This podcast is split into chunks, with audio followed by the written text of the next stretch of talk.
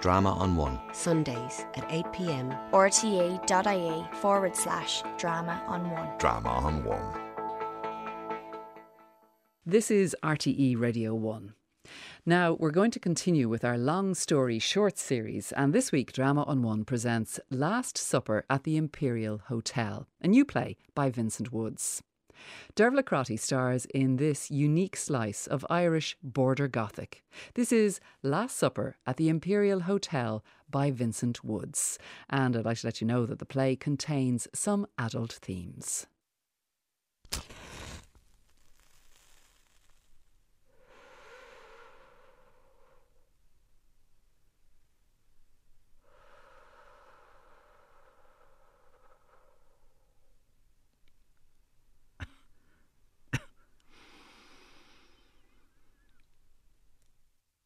Mulligatawny. No soup like it. Mummy's favourite. Mummy was a bitch. Starter, mains, and pudding.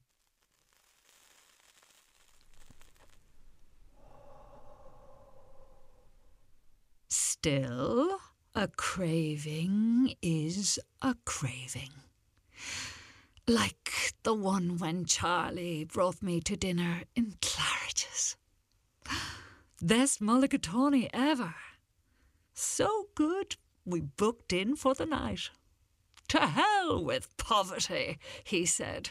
Kill an empire, attack from within. Rome wasn't toppled in a day. The champagne sizzled. Moët, he said. Only the best of the middle range. The Empire can't be defeated without a bit of spare dosh in the arse pocket. Keep a little in reserve, darling. Always have something more in the tank. Charlie had plenty in that big hot tank of his. I rode the arse off him in the heart of Mayfair. Red flock wallpaper. There I am, staring down into his flinty blue eyes. Do you like the ghee in my mulligatawny? I love it, says he, sweat flying. And the next thing, he ups and dies. That was the end of Charlie.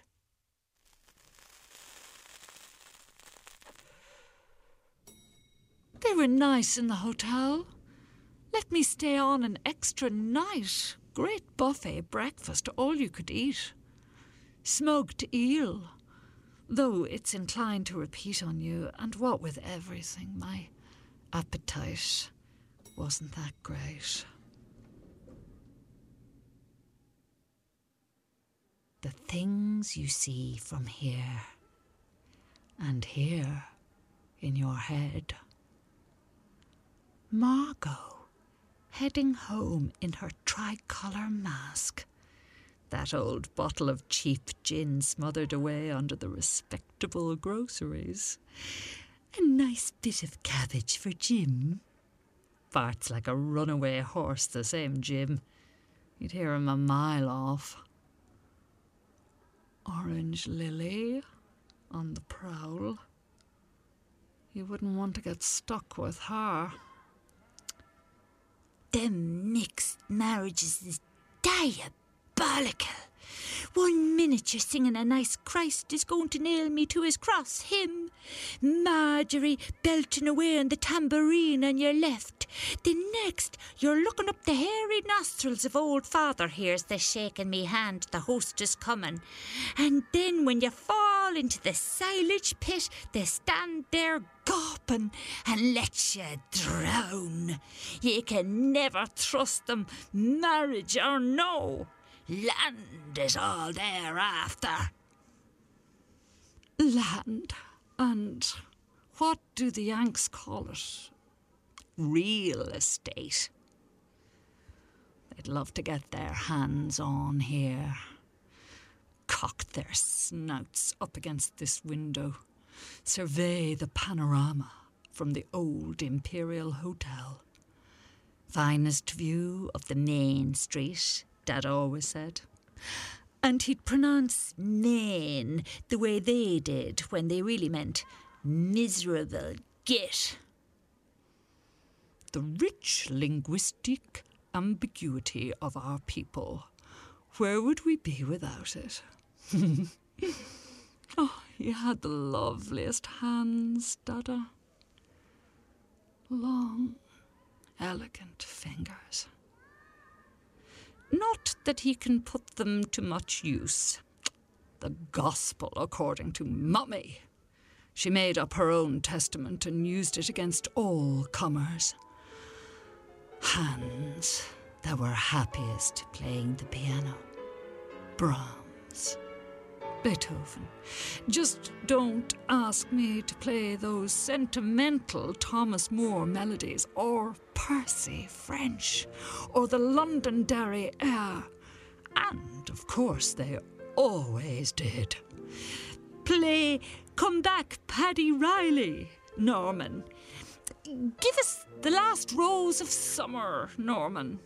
Danny Boy for Mary's birthday, Norman and he'd play them, and you could see he was suffering. Nothing to what he suffered after. But how was he to know they'd pull him out and shoot him in the head? That's war for you.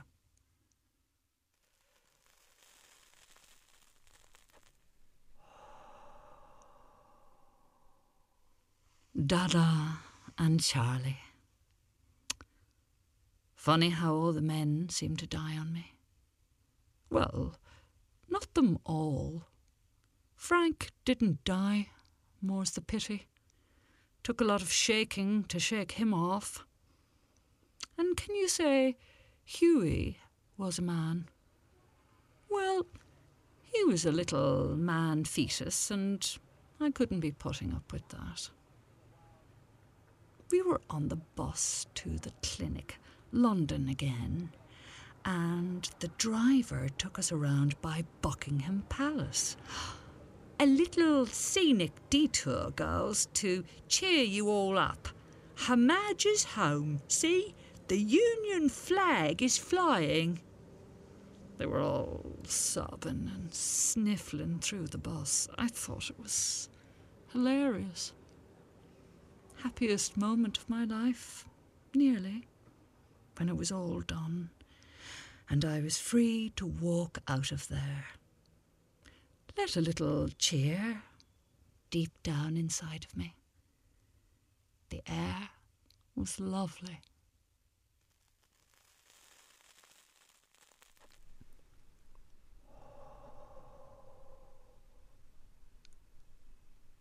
Hughie would have been 30 now. Jesus. Could you imagine? I don't know what wise boy came up with the border arms for the nickname after the Imperial. Local parlance and its stock. I did fantasize about revenge. I'd sit here in the window and do a Lee Harvey Oswald on it. No problem getting a gun around here if you have the money. I'd watch that twisty legged fuck going into the real border arms across the street and bide my time. Three pints, you can time him like an egg. Out he comes, stands in the door, looks about, himself alone. Cigarette, lighter. King of the town. Big drag in, puts back the head. I line up that big, pale, unlined forehead down the barrel of my right eye. The crosshairs dance and settle. Over he goes. Oh, but it would be lovely. Best ever. Dream on, Macduff. Still, many ways to skin a horse. They think they have me. They think they have me bought out.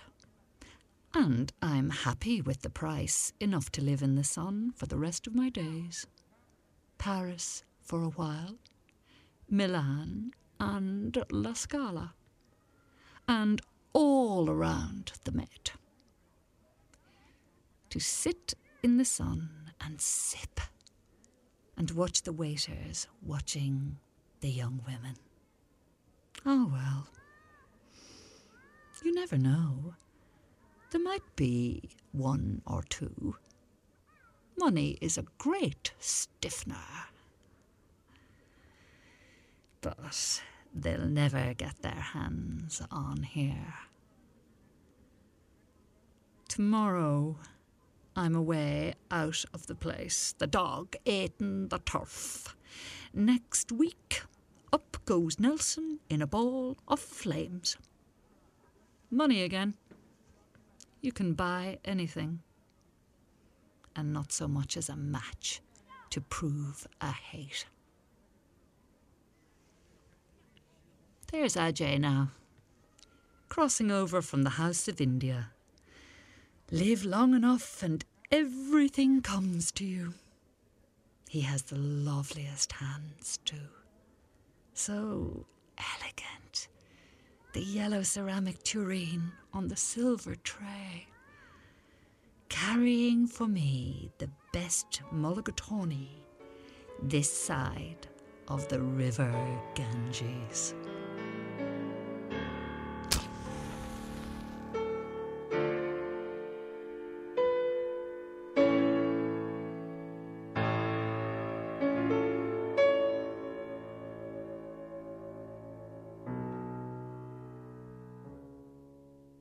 And that was Last Supper at the Imperial Hotel, written by Vincent Woods and performed by Derbhle Crotty. The director was Goretti Slavin, and the series producer of Drama on One is Kevin Reynolds.